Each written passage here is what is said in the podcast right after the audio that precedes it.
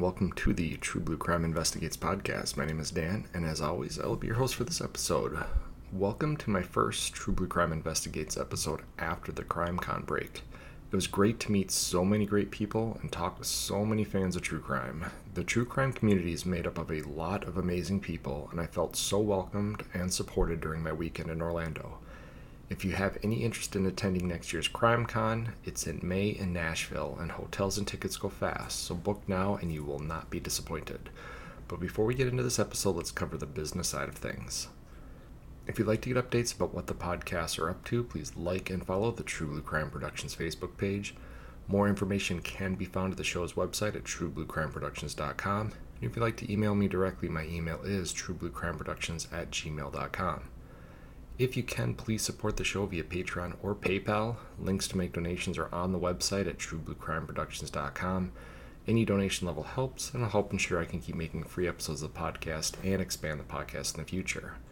Any donations will receive a shout out in a future podcast, a thank you message from the host, and some cool True Blue Crime merch. And for no cost whatsoever, please rate and review the show on whatever platform you're listening to it on. Thanks so much. Without any further ado, let's dive into this episode of True Blue Crime Investigates.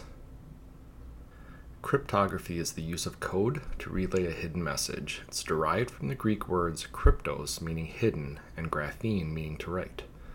The need for hidden messages can include serious applications such as wartime correspondence about military maneuvers and troop positioning, or could be a simple code used by school children to pass notes that can't be read by a teacher or parent.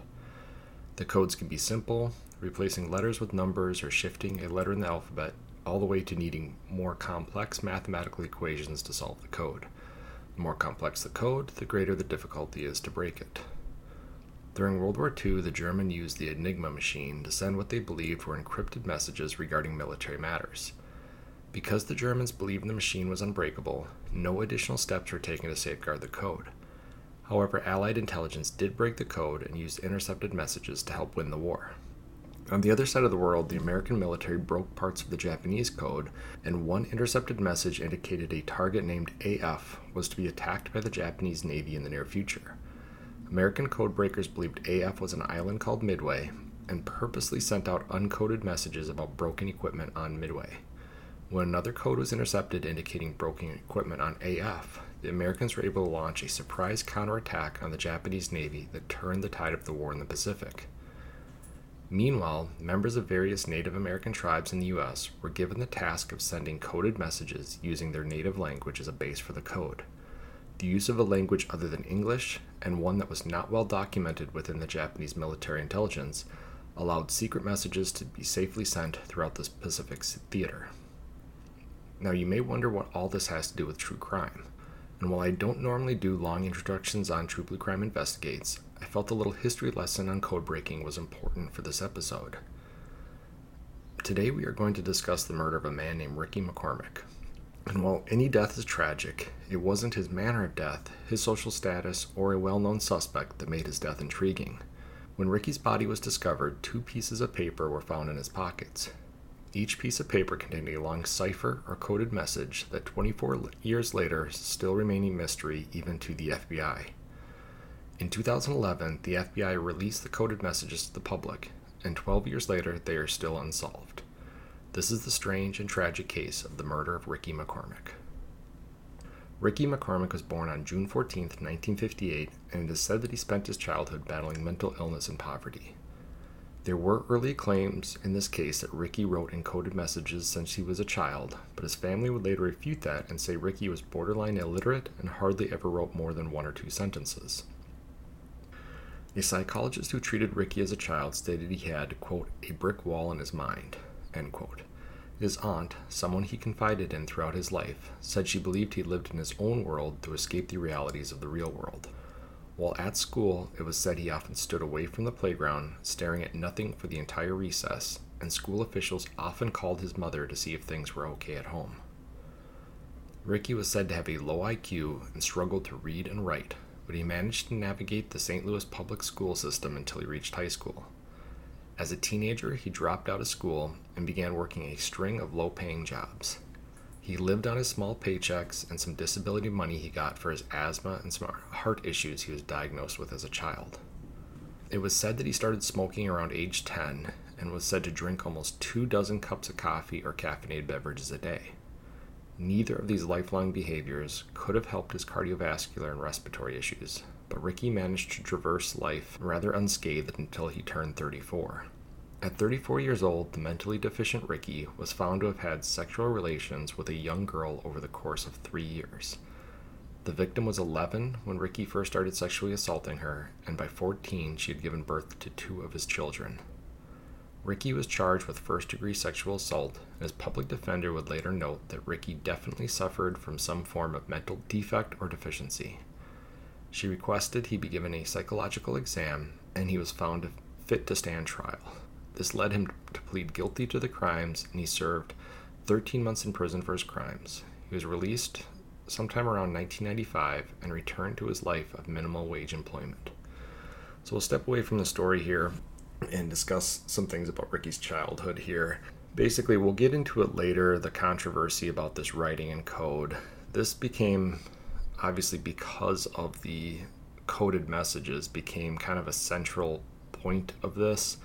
Now, I did read a lot of different opinions of people that would state that they believe that Ricky might have suffered from some type of schizophrenia, and people who are experiencing schizophrenic episodes may write down what looks like gibberish uh, on pieces of paper. And in their mind these this is communication to some degree. It makes sense to them during the episode but then later it won't make any sense to them. However the fact that the family has said that he did write in code at times as a child even if it was just a sentence or two schizophrenia is usually one of a, a disease that doesn't affect someone until they get to their 20s so while Ricky may have had some types of mental deficiencies as a child, I find it hard to think that he's going to be suffering from the schizophrenia from that early of an age and that the schizophrenia then is going to connect with this these coded messages it is possible that he may have developed in his mind his own form of language or some type of a code i know I heard my my dad tell me a story about when he was growing up. Uh, him and his younger brother, that he was close to an age, had a secret language between the two of them that only they could understand. And it wasn't until my dad went off to school uh, as a young child that his brother had to learn to speak in typical English or exclusively, I should say, in the, in typical English because my father wasn't a, around to translate for his brother. So it, it is possible that children will sometimes formulate their own their own language, their own coded messages in their brain. And so it's very possible that Ricky did this as a child and then somehow carried this code with him throughout the rest of his life. And you know, he does get ordered to stand trial. And part of that, as we've seen many times in the past, is this psychological exam. And unfortunately, I could not find the actual report from the psychological exam. I saw different articles that stated that he may have suffered from bipolar, he might have been schizophrenic, but in this case, in reference to the psych exam, the articles mainly just reference that he was found fit to stand trial. And those types of psychological exams are basically just a check to see if he understands what's going on, if he understands the charges against him, if he understands he can go to prison, if he loses his case, and that he can work with his counsel to establish some type of a plea or whatever it might be. So sometimes these psych exams don't get into the nitty gritty of what's going on in this person's brain. They're just basically a, a check on a checklist to say, does he understand what's going on around him? And you know, he's going to make it to uh, over 40 years of age uh, without you know living in group homes or whatever it might be. So it was said that he was at least street smart enough to understand stuff going around him. Now, this mental deficiency, there's a lot of times where somebody with a low IQ or a mental deficiency doesn't mature past a certain age. They don't see themselves as aging past uh, their young teenage years. Uh, when I worked uh, for the police department, we had a guy that was pretty famous around our city who was mentally handicapped. He was delayed in his learning, and from what we had heard, he thought he was about a 12 or 13 year old kid. And this was well into his 50s and, and into his 60s. And as a result, he would ride around and on his bike and he would talk to these prepubescent teens or even kids as, as young as nine or 10 years old. And their parents would always call because here's this fully grown, older, beyond middle aged man riding a bike talking to young children. And unfortunately, it was it was a difficult road for us to navigate because he wasn't doing anything wrong per se and in his mind he definitely wasn't doing anything wrong but we could also understand where parents and children could be freaked out by his behavior and so while I'm not giving him excuses for sexually assaulting an 11 year old girl, but don't get me wrong, I'm, I, I have to believe that he knew what he was doing was wrong at that point. It's not the same as somebody who has a normal functioning IQ and has a normal maturity level within their brain deciding to predate on an 11 year old. So, that all being said, he's going to, you know, kind of just, I guess, get through life until he gets sent off to prison. And when he's released from prison, it's not really going to change much. Uh, he's just going to go back to the life that he had before, which was this minimal wage uh, employment and and kind of just floating through life. And at some point, Ricky began working the night shift at an Amoco station s- south of downtown St. Louis. The gas station was owned and operated by a Palestinian man named Juma Hamdallah. He had taken over the business after the previous owner killed a neighbor with a butcher knife, and then the owner was killed in prison. Juma employed his brother Baha, who went by Bob, to run the store. Bob, however, was not the model employee or brother as he was accused of shooting Juma in 1999. Juma survived and refused to cooperate with police. And during their investigation into the shooting of Juma, St. Louis PD learned that Bob had ties to many gang members and drug trafficking related to the gas station. This is important to the case because in the year before Ricky was killed, he made two strange trips to Orlando, Florida, with the second trip being just weeks before his murder. Bob was also known to be an extremely violent person and once shot at another man in front of a police detective. Bob was arrested for this crime but never charged. Nine months later, he got into an argument with another one of his brothers and shot him in the abdomen. Eyewitnesses put Bob at the scene, but once again, another one of his brothers refused to cooperate with police and no charges were brought against him. A few weeks after that incident, Bob attacked a homeless man who was hanging around the gas station and refusing to leave, and he attacked him with a hammer. The man survived a savage beating, and Bob was arrested for second degree assault. But just before the case was going to court, someone gunned down the victim killing him and eliminating the only witness to the crime, and once again, Bob escaped justice. A year after the homeless man's murder, on June 15, 1999, Ricky McCormick traveled from St. Louis to Orlando via bus on a one way ticket. He spent just two days at a hotel in Orlando, and during that time, he and his girlfriend had a high volume of phone calls to people in the area and at least one back to the gas station in St. Louis.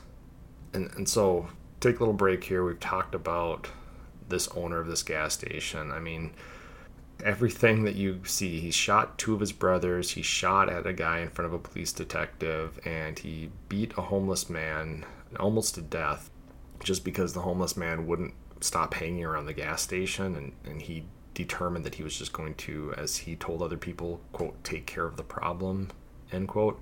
And I'm pretty sure he had an alibi for when this homeless man was killed because obviously somebody getting killed right before you're going to go to trial, everybody's going to be looking at you. So I'm pretty sure he had some type of a rock solid alibi.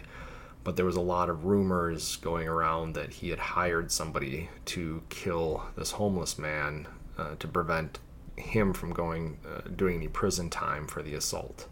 And we mix that into the fact that Bob has been linked to gang members and drug trafficking, especially with the involvement in the gas station.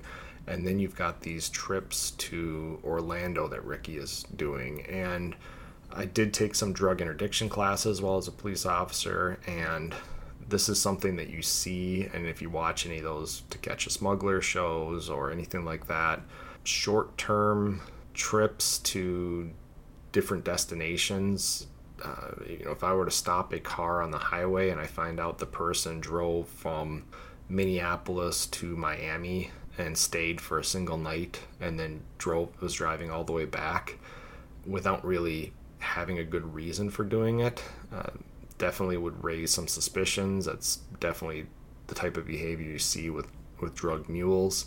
And it's going to be the same thing here with Ricky taking this bus. Now he didn't have a car so he's going to take the bus to Orlando on a one-way ticket it did not say how he got back so I don't know if he purchased another ticket while he was in Orlando to ride the bus back, and he was bringing drugs back with him on the bus. I assume that since he didn't have access to a car, he wasn't driving. But everything indicates between the short stay, the high volume of phone calls, the fact he's taking this trip from St. Louis to Orlando via bus, it, everything is indicative of, of drug trafficking. And some people might wonder why, you know, why not just somehow get the drugs some other way or purchase the drugs in St. Louis to turn around and sell. And that's because drugs that are in places that are easy to access via, in, in this case, uh, Florida, people bringing drugs over the via the ocean or in cases of the south bringing them across the border because it's a supply and demand issue there's so much more supply of these drugs in the south that you can purchase them in the south for much cheaper and then by the time you get them up to St. Louis, Chicago, Minneapolis, uh, some of these more northern cities, the, the price goes up because obviously there's not as much of a supply. So it's an easy way and was an easy way for people to make money was buy drugs cheap and then turn around and sell them for a profit. You just had to have somebody that was willing to transport the drugs. And I'm going to guess that Ricky, with his low IQ and his you know low socioeconomic status, was pretty easy to convince to do these kinds of things, or might have even been threatened to, to carry out these trips. And Ricky's girlfriend would later confirm with police that Ricky was a drug mule and that he went to Florida to get large quantities of cheap drugs to bring back to Bob to sell in St. Louis. And while Ricky had made a couple of these trips before, his trip in June of 1999 was different, according to his girlfriend. She said that while Ricky didn't like to talk about the trips, they usually didn't bother him, but this time he seemed distant and afraid when he returned. And that's the thing about, especially these types of trips, is things can go wrong. Ricky's probably given money, or I should say, Ricky, Ricky would have been given money to make this purchase down in, in Orlando, Florida. So whoever's financing the trip, whoever's giving him money for the ticket and then money to purchase the drugs, is expecting these drugs to come back and for them to turn a profit.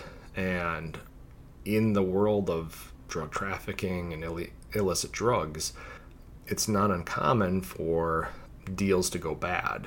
And it can be a situation where Ricky shows up to do the exchange cash for drugs and the other person doesn't bring any drugs but brings a gun and and robs Ricky and now Ricky has no cash and no drugs it could be that Ricky purchased something that he thought was a certain drug whether it be you know cocaine or meth or something and it turns out to be just flour or sugar or some type of a crystal substance and so ultimately you end up not getting any sellable product and you're out the cash. So it's it's very possible that something went wrong on this trip and Ricky may have lost whoever was financing this trip a lot of money and did not return with the with the drugs that he was sent down to to bring back.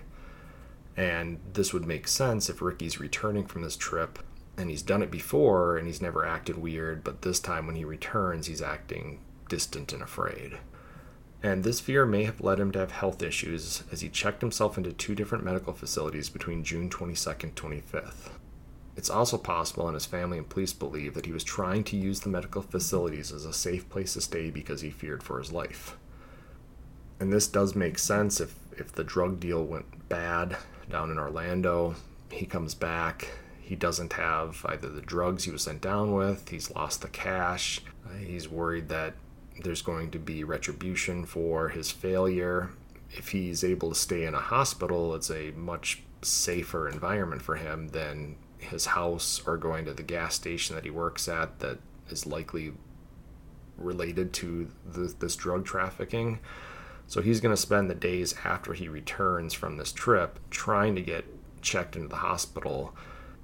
And it works on June 22nd. I think he spends at least a night or two in the hospital, but then gets released. And then when he goes back on June 25th, he's denied an overnight stay but he chose to sleep in the waiting room and left on the morning of June 26th. So this again indicates he's likely just trying to stay off the radar because he did have a place to stay. So it wasn't as if he was homeless.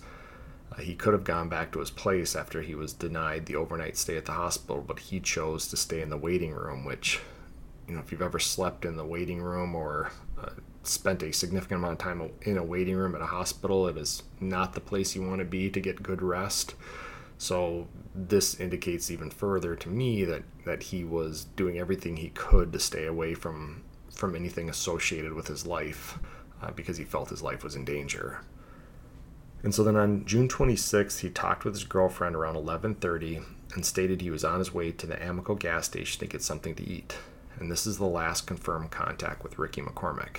Now, there was somebody at the gas station, I think, claimed that they saw Ricky on June 27th, but I don't put any credit into that sighting just because I believe the gas station's involved in this murder. So, of course, somebody at the station would say something that would potentially throw off the police investigation, maybe indicating they saw him after they already knew that Ricky was dead. So, that would just complicate the, the, the police investigation. So I'm going to believe Ricky's girlfriend saying that she talked to him at 11:30 and that he was on his way to the Amoco gas station and then nobody ever sees or hears from Ricky again until his body's discovered. And that occurred on June 30 when Ricky's lifeless body was found laying face down in a cornfield about 15 to 20 miles outside of his home in downtown St. Louis. Ricky did not have a car, and this was well outside the range of the public transportation he relied upon. His body had been out in the summer heat for at least four to five days, and he was already in a state of decomposition, and during an autopsy, his manner of death was not able to be determined. Despite the lack of evidence of a homicide, the detectives felt strong that Ricky did not end up in the field after a natural death. And so there are some people, especially if you go online, that seem to believe that just because somebody shows up 15 to 20 miles away from their house, a person with significant health issues and is not taking care of themselves, that you can't prove that this was a homicide. And I, I, guess I can agree that you can't prove that it is, but it's one of those things where if Ricky had never been to this area before, doesn't have transportation to get there, and then somehow ends up you know, kind of middle of nowhere in a cornfield, it definitely is not normal behavior for him and it's not something where he likely would have gotten a ride out to the middle of these cornfields and then he just happened to die uh, while out in the cornfield. It, it definitely seemed like he lived his entire life in the cities. So, yes, maybe he was trying to escape some stuff in the cities, but to me, it makes more sense that somebody brought him out there and either dumped him after he was dead or killed him out in the middle of nowhere. And up until this point, the death of Ricky McCormick is just like that of too many lower socioeconomic Americans with mental health issues. In fact, little of much was reported on the strange death of Ricky in the weeks, months, and years following the discovery of his body. But that all changed in 2011 when the FBI released two items of evidence found in Ricky's pockets. Two pieces of paper filled with letters, numbers, and marks were found when Ricky's jean pockets were searched. The messages looked like a simple substitution cipher and were sent to the FBI's Office of cryptanalysis, and racketeering records.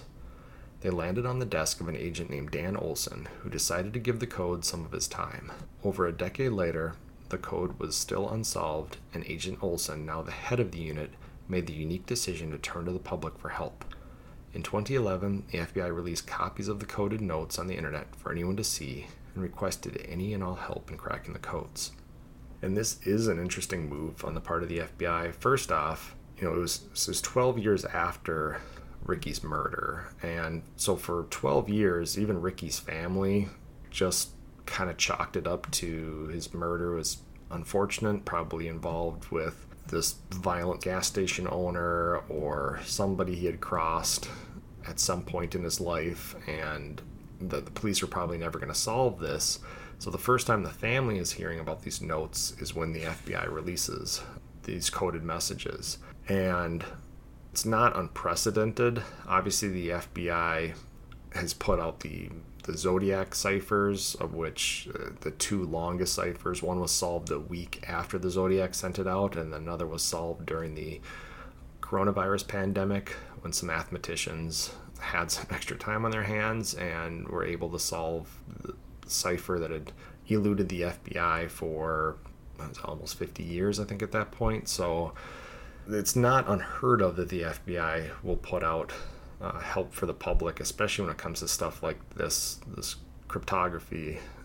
And that's really because you know there may be somebody out there that recognizes what this code actually means, and we'll get into some of the different theories about the code uh, down the road here. But it's one of those things where it's they had spent hundreds of hours, maybe thousands of hours in the FBI trying to crack this code, and it gets to be the point where you start chasing your tail you're you're doing the same thing over and over again you're you're approaching it the same way again and again and eventually you want to get some fresh eyes. Now in 2009 i believe they brought up the codes at some type of a convention for crypto analysis invention convention or something like that where they had people in the field try to break the code and it didn't work so they had shown it to some other people before 2011, but eventually by 2011, they just kind of said, let's put it out there for the public. I mean, what's it going to hurt at this point? Obviously, you know, we haven't made any progress on our own. So, and then while some argue the codes are just gibberish and may have only made sense to Ricky during a schizophrenic state, Dan Olson disagrees and says that he sees many telltale signs of an encrypted message and there's a difference between gibberish and code and this is kind of a central part of this case because if you just look at the notes and they're available online all over the place if you just look at ricky mccormick's notes you know some people again will say they just think it's gibberish they just think it's something he came up with during a mental health emergency. But this guy who has spent his entire career looking at different codes, cracking different codes, he's seeing telltale signs of an encrypted message. There's repetition of, of letters in positions that may indicate spaces. When you just write gibberish out, it doesn't repeat itself in patterns that are recognizable. So when you see these notes, you will see these recognizable patterns, but the problem is, is they don't know how Ricky made the code in his brain. And so they went back to the family. Again, there was some controversy about the notes being released because the FBI claimed they had been told by the family that Ricky often wrote and spoke in codes as a child. And this backed up their claim that they thought there was likely a legitimate message in the notes. However, Ricky's family claimed they never said anything about the codes to law enforcement and don't believe Ricky had the mental capacity to write out the coded messages. This has led some to believe the notes may have been written by someone else and given to Ricky as part of his drug mule activity. However, critics of this theory wonder why someone would have left the notes in his pocket if they were related to illegal activity, but a counter argument to that is that he may have been killed by someone who didn't care to check his pockets or didn't think the notes were important to destroy. And if we remember back to when Bob needed the homeless man killed, he hired somebody else to kill him. So if this other person kills Ricky and then disposes the body in the cornfield, one, he may not care to check the pockets of this guy that he killed. And two, if he did and he sees these notes, if they are some type of a coded message from Bob or somebody else to Ricky, they may look at it, just see gibberish, and realize, you know, it's not worth taking these notes. So just because they could be somebody else's notes doesn't mean that it's strange that Ricky still had them on him when his body was found. And whoever the author is, the FBI believes that important clues that could point to those responsible for the murders could be contained inside the hidden messages. but as of 2023, only a few people have claimed to have broken the code, and while they have offered some believable options, they are only partial solutions and are not believed to be the actual overall solution to the code.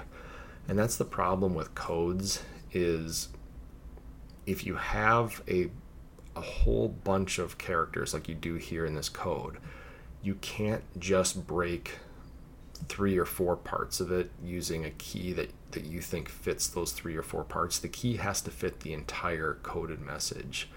Otherwise, it doesn't make sense because if you give this message to somebody else, unless they somehow know to ignore 75 80% of the coded message and only focus on the parts where the key matches up, you don't really have a, a encrypted message. You just got partial code, and nothing else is going to make sense to them. So, while it's a little easier to fit a code key to say 20% of the message, nobody's been able to find a key code that works for all 100% of the message. Like even some parts where people believe that it's some form of a, a drug shorthand or some type of a abbreviated way for Ricky to remember stuff that fits for again maybe 20 to 30 percent of the notes but then what is the other 70 percent? Why does why does he continue writing that way if it doesn't apply to the entire code?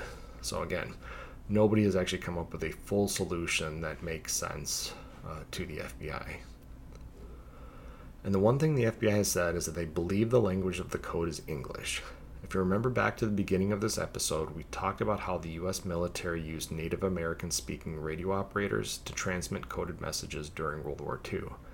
It wasn't that the code they used was too complex that made it unbreakable, it was that the Japanese didn't understand the base for the code was a different language and dialect, which meant even if they broke the code, it was still gibberish to them.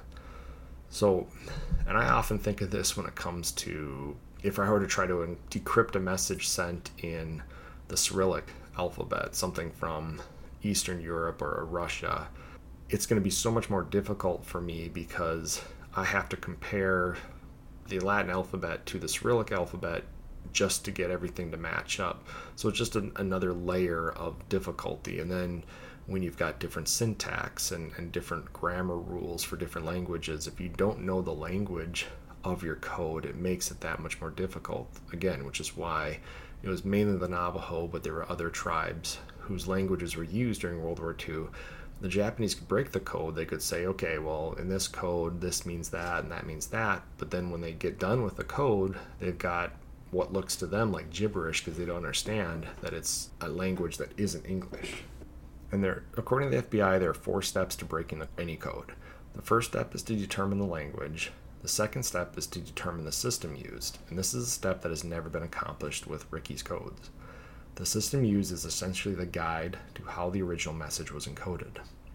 The system can be a simple substitution where one letter is replaced with another letter or number, or it can include mathematical equations, matrices, or streams to increase the complexity of the code. So basically, when you look at a code, you know, a simple code would be something where somebody swaps known letters. So A equals M, B equals N, and so on. And once you figure out the code, you can replace all those letters and eventually you get the original message. And again, if you know the language is English, eventually simple substitution, you'll have this. And, and this is very common in puzzle books or some of those logic puzzles you see at, at drugstores or you're to fly in an airplane, you want to kill some time these are these little substitution codes. You figure out where the thes are and figure out what is T and H and E, and eventually, once you plug in those letters, you'll find other words and other letters that fill those words, and, and within a matter of 10 or 15 minutes, you'll probably have your puzzle solved. But if you now maybe assign a number to each of those, so now you say, you know, A is one, B is two, but then you say, okay, for every letter, you're going to go plus seven, and then that's going to be your new letter. And it's still a substitution, but eventually you can get so complex in these mathematical equations or putting it into either matrix or a stream that it becomes a, a very messy uh, solution very quickly. It can be done, but you just have to figure out that system, and that's not something they've been able to do with these with these notes. Now, it is possible that one day the coded messages, if they aren't just gibberish, could be translated and could provide investigators with some evidence of who killed Ricky. But until they are solved, we can only look at what was going on for Ricky around the time of his death. Based on his boss's propensity for violence, it's very possible that Ricky met his demise due to Bob's violent temper. Remember, Bob shot at one man and actually shot two of his brothers before finally going to prison after shooting and killing a customer outside of a store he owned in Illinois. And while Bob and his lawyer tried to claim the shooting was in self defense, a jury convicted Bob of first degree murder and he was sentenced to 38 years in prison in 2002. His case was overturned in 2006 when an appeals court ruled his own lawyer failed to call a gunshot residue expert to the stand and he was granted a retrial. And this is something that just boggles my mind is somebody can win an appeal, and we've talked about this before, but for inadequate counsel. And I get not everybody can afford their own defense attorney. Sometimes these are a lot of people get the public defenders that are overworked, have too many cases, and they should be granted the best defense they can. But you know, they're the ones that are going to trial. You think that they're the ones that would be saying, "Hey, you know, in this case, why aren't we? Why don't we have a gunshot residue expert up there? Why, why don't we do this? Why don't we do that?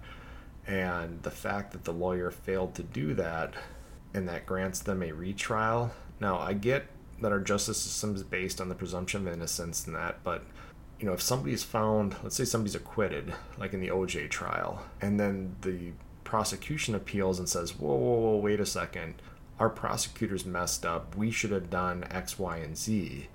We have double jeopardy, so that person cannot be retried at that point. But it's kind of like, okay, well, after the prosecution puts together an entire case, a jury finds this guy guilty and sends him off to prison because of a mistake that his own defense makes. He, you know, gets to get an, another trial. So, again, it is what it is. Mistakes are made. I get it. It just, to me, it bothers me that inadequate counsel is something that actually does sometimes work on appeal and you have to go through a whole nother trial because of a mistake that the own person's defense made. But anyway, in this case, it's going to work out for Bob because in 2008, at his retrial, the jury acquitted Bob of the murder and believed his story that the gun went off on accident during a struggle and the murder was justified. He walked out of court a free man and now resides in the Cleveland area and police long suspected that he hired a man named Gregory Knox, who had ties to the same gangs as Bob during the late 1990s, to kill Ricky. Gregory was a suspect in four homicides in 1998 and 1999 that occurred in or around the housing complex Ricky lived in. Confidential informants told police that Gregory had talked about killing a man who worked at a gas station and dumping the body in a cornfield. Despite years of investigation, no direct evidence was found to implicate Gregory for the murder. He would eventually go to prison, but for drugs and weapons charges, not murder. So I believe the most likely scenario is that Ricky went down to Orlando in early June of 1999 to do a drug deal and traffic the drugs back to St. Louis. Something went wrong during the drug deal, and Ricky came back and knew he was in trouble. He attempted to buy himself more time by going to hospitals and staying away from the gas station and his residence, but eventually, after he returned to the gas station, he ends up getting killed. It's hard to say that if the notes are coded messages, that they will provide enough evidence to arrest somebody for a murder if they're ever solved. But the case is intriguing enough, and hopefully for Ricky and his family, someday justice will be served. You can see the notes and even offer submissions for the solutions directly to the FBI at their website, or you can find the notes on any of hundreds of websites and Reddit boards on the internet. To me, the notes look too neat and detailed to be random gibberish, as I've seen doctor prescription notes that are 100 times less le- legible. For someone who could barely read and write, the letters seem too well written, spaced, and level to be the penmanship of somebody suffering from a psychotic episode. And that's really my take is when I'm reading these notes, they're very clear and articulate. The letters are well formed. Everything on there for the most part is is pretty easy to read. Uh, I've seen people in mental health crisis try to write stuff out. It's their brain is either working at a, million miles an hour or they're just not able to formulate letters or numbers well. So to me, it reads much more like somebody who actually has a good grasp. And, and when you're saying that Ricky could barely write a sentence or two, at least his family was saying he could barely write a sentence or two, I can't imagine somebody who can barely write a sentence or two under normal conditions could somehow write out these long coded messages as articulate and legible as they are. So, again, that makes me think that it's very possible that these were some form of direction, some some there is some code out there that if broken it might explain this drug deal that went on in Orlando. It might be directions for him to get to a place for this this drug deal or something like that. But again, it's just without these codes being broken, without anybody being able to pinpoint what is in these codes if they aren't gibberish, and many people believe that they are, but if they aren't gibberish, if they're ever solved, that'll first tell you whether they're from Ricky or they're from somebody else, and secondly, again, they might give some information as to what was going on right before Ricky was killed. But only time will tell if the notes are code, and if so, what the code says. But that is it for the strange and tragic case of Ricky McCormick. Thank you guys for listening. Stay tuned for future episodes and feel free to write me at truebluecrimeproductions at gmail.com. You can also find me at True Blue Crime Productions on Facebook and support me via Patreon at True Blue Crime Productions. So that's it for today, guys. Thanks for listening. Talk to you later. Goodbye.